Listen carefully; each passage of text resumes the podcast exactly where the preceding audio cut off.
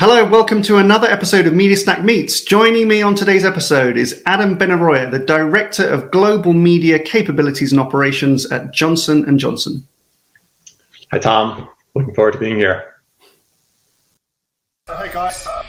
Hello, gentlemen. Where are you? There you are. Welcome to Media Snack Meets, where we get to meet the individuals and organizations doing great work to inspire success and drive change through the global media and marketing industry. Because the best are short on time, we ask just six questions in 15 minutes. We get to learn what is behind the success, what it takes to make change in the industry, and what the rest of us can learn from that experience. Please subscribe to get alerts of all upcoming guest episodes. Hey, Adam.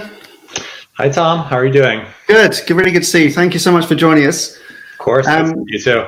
So, as loyal viewers of Media Snack Meets know, we, we ask you six questions in 15 minutes or less. Um, and uh, I'm look, looking forward to doing this. So I, re- I really appreciate you taking the time. Uh, So let's just kick straight off into qu- question one.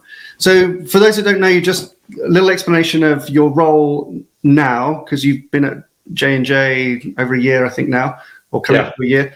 Um, and something in your career, either at J and J and what you've achieved in the last year, or previously that you're that you're most proud of.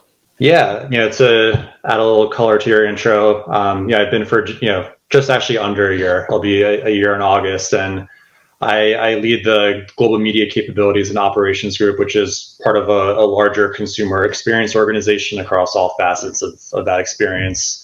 Um, and kind of the you know the two big categories that the team is responsible for. One is a bit of the legacy of the team. You know, before I came in around our overall global media partnerships. So you know, your obvious partners like Google and Amazon, Trade Desk, Meta, those key global relationships are managed by my team, as well as the global agency relationship. Um, we partner closely with IPG and J3 within the group. And then the, you know, the second category, which is a bit of the, the newer remit from the team and part of the rationale for you know, the investment in this new team over the last year has been to build us up as more of a you know, centralized um, you know, center of excellence. So we have specialist leads for programmatic, search, social, commerce media, brand safety, who are really, you know, as a team, we're now able to partner in a much, you know, more specialized fashion with our regions and with our local brands to build out those programs and those respective capabilities um, and, you know, overall best practice. Um, so, you know, what I'm most proud of, you know, I'll kind of just base it off of my latest experience, you know, just having the opportunity to build out this this new team. Um, we're all here now, actually, within the last you know week or so. Um, so it's you know an exciting time for us, and going into you know for those on the you know who are watching who are haven't seen that word that Johnson and Johnson is separating in the next year and a half into Yeah. two separate companies. Not just building this team, but building it in the future of what consumer health as a you know separate organization for Johnson and Johnson um, will mean. So it's just a lot of uh, opportunity to build that new vision together. That's really good. Yeah, I know there's a lot going on uh, within the within the company, and it's nice to hear, uh, you know, a director of media capabilities say that they've got the capabilities. You know, a lot, a lot of people have still got a lot of gaps uh, in the capabilities. So I, I really like your story. Um, well, at ID Comms, we, as you know, we've got a lot of Hartford Johnson Johnson. Um, we were involved in the in the pitch. I think it's 2016, was it? I think um, that resulted in the in the J3 IPG uh, relationship there. So I'm Right. was very pleased to see how you know how that's evolved as well. So that's good. Um, Good, thank you for that. So you've been in media a little while. So question number two: So what what for you is the best thing or things about working in media? Because you get a very broad perspective from your position now, looking at both capabilities and the operations. Yeah. Yeah, yeah, I think a little bit of my, my background. I started off agency side, leading an analytics group. Um, prior to Johnson Johnson, I spent a you know, phase of my career with HP, as HP actually was splitting into two organizations, and Yeah. you had the the B two B tech experience. Now, you know, more you know firmly in, in consumer. Um, and I think I what I've loved about that spectrum all within some facet of media is just and maybe a bit of a cliche but it's just such a dynamic atmosphere of what is an ever-changing landscape of, of capabilities and being able to experience it from different vantage points across different industries different functions um, is just it's always an exciting place to be. You know, working with smart people, tackling the you know new challenges that come up with as new capabilities are built, and you know, obviously a bit now it's around privacy and consumer perception and the implications for the industry off of that. But yeah, I think there's no loss for interesting areas to explore and just working with diverse perspectives of where we want to take this industry across, you know, agencies, marketers, publishers, tech, etc. Yeah. I mean, we, we observe, as you probably know, on Media MediaSnack, we observe a lot that, you know, the role the media director has changed uh, over the years and and touching so many parts of the organization. I mean, you can there's a risk you can kind of get spread a bit thin. So it's it's, it's tricky sometimes in those roles, isn't it? To, to really keep uh, keep the focus and you know just keep the momentum of media because there's so much yeah keep on top of all the time.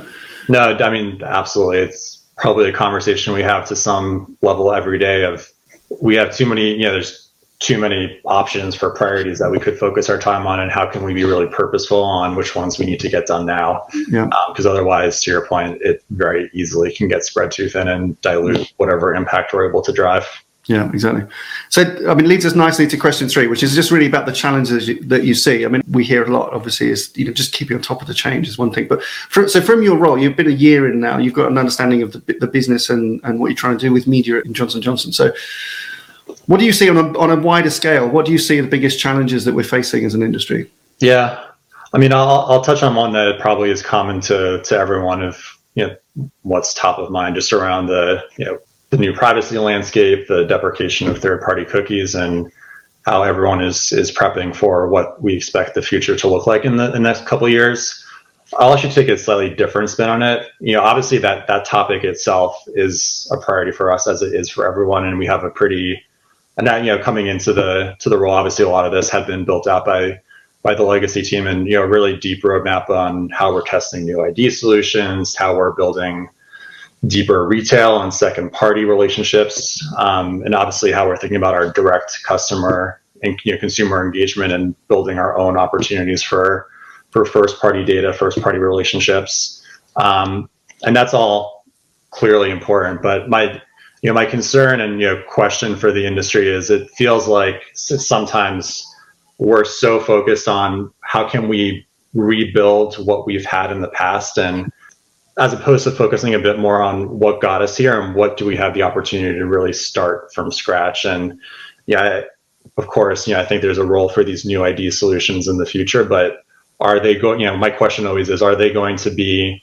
a year five years ten years down the line something that the consumers think is an improvement you know from a privacy standpoint is it improving their overall experience? And even from a you know creative and creative format standpoint can we spend more time as a media you know industry on what are those new formats that are actually going to improve the advertising experience? And you know i would love to use this opportunity to kind of start some things from scratch versus trying to carry you know fix and carry over what we've had in the past.